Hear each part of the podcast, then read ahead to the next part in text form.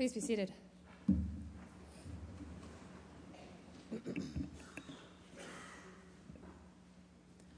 The church at Corinth was, we can gather, a mess. Paul's first letter to that church, part of which we read this morning, is responding to a pastoral crisis in that nascent community. The people of the church of Corinth got the message that they are all supposed to have gifts before God. But now they are abusing those gifts, boasting about them, refusing to share them, looking down their noses at the gifts of their neighbors. They are hell bent on seeking personal recognition and higher positions in their church. They are acting prideful and scornful Members of the community were casting aspersions on one another, trying to outdo each other, straying to false gods, arguing the orthodoxy of doctrine. Thank goodness that the Corinthians figured all that out 2,000 years ago so that we no longer have to deal with such petty nonsense in our own communities of faith said the preacher, dripping with sarcasm. To talk about this 1 Corinthians 13, the famous love passage, in light of the statement by the Anglican primates two weeks ago, is low hanging fruit. This is an easy scriptural hand grenade to lob at those who would like to chase us with proof texts on how utterly heathen we American Episcopalians have begun. Love. Boom.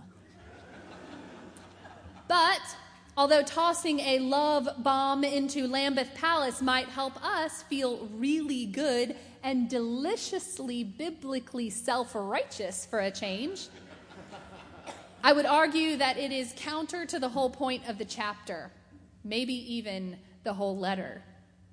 Love, after all, is patient and kind. Love does not delight in the wrongness of others.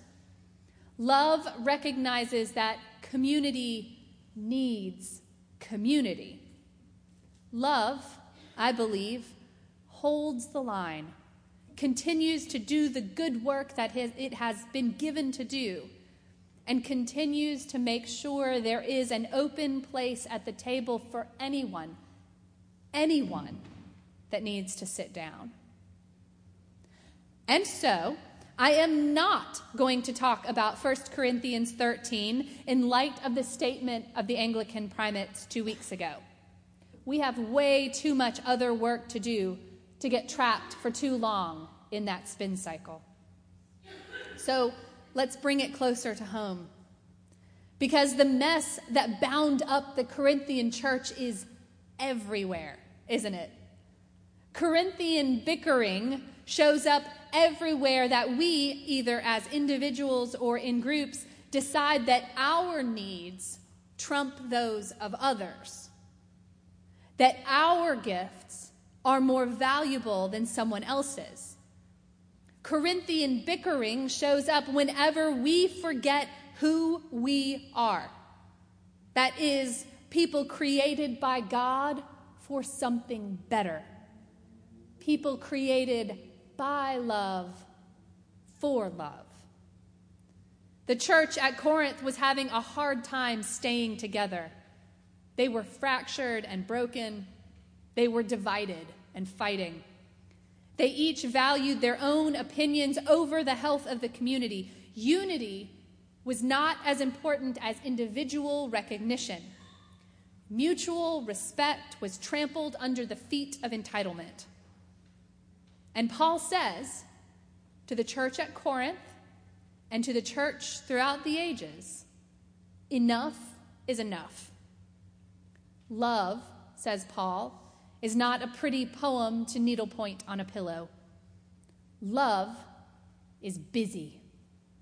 Love never rests. Love is always looking for the good in others and looking for the good for others. Paul's love is always in action, comforting, helping, welcoming, uplifting, proclaiming, and yes, even sometimes fighting for our brothers and sisters. In our city, in our world, in our homes. Love and division cannot live side by side. And so it is our job to make sure that love is stronger. This is also true of love and discrimination, of love and entitlement, of love and ignorance. Love cannot live behind a closed, locked door or inside a closed, locked heart. And so we unlock those doors. We unlock our hearts. We know a little bit about this at All Saints, don't we? If you aren't sure what I'm talking about, then I wish you could have been with me yesterday on that beautiful afternoon when I ran into one of our parishioners on the streets of downtown Decatur. A long-time volunteer with our refugee ministries, she told me excitedly about a few children she had been working with recently who were catching up to grade level in their schoolwork, that were getting admitted into special programs for refugee children. She was so proud of these kids.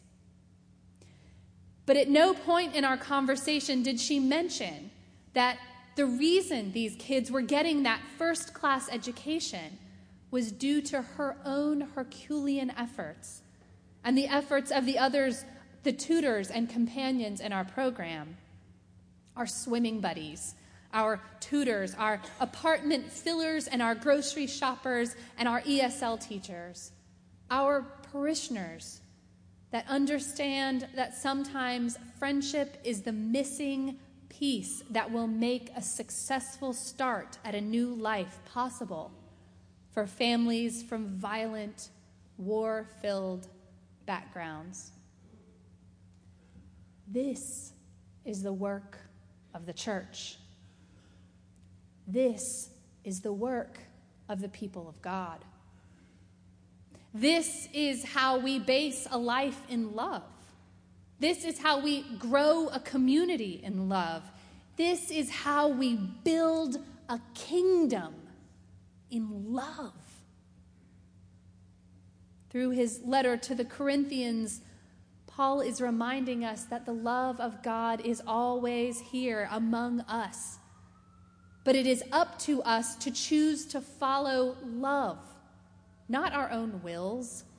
That we must boast of love, not our own achievements. That we must rely on love, not our own skills. To belong to God's church in Corinth and indeed in the rest of the world is to be an agent and willing recipient of God's love in the world, not seeking our own advantage, but working on behalf of the body. Love is a tall order. Love is hard work. But it is our work.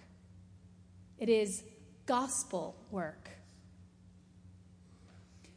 I want to close today with a word from Paul that, beco- that comes from right after today's reading. Our reading from this morning ends with the end of chapter 13. Chapter 14 begins with pursue love.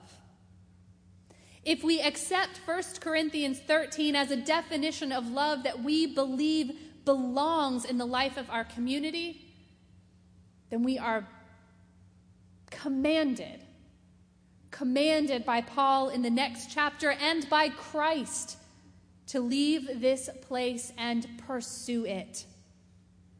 We are to make love our noun and our verb, our life's work, our breath, and our being. Amen.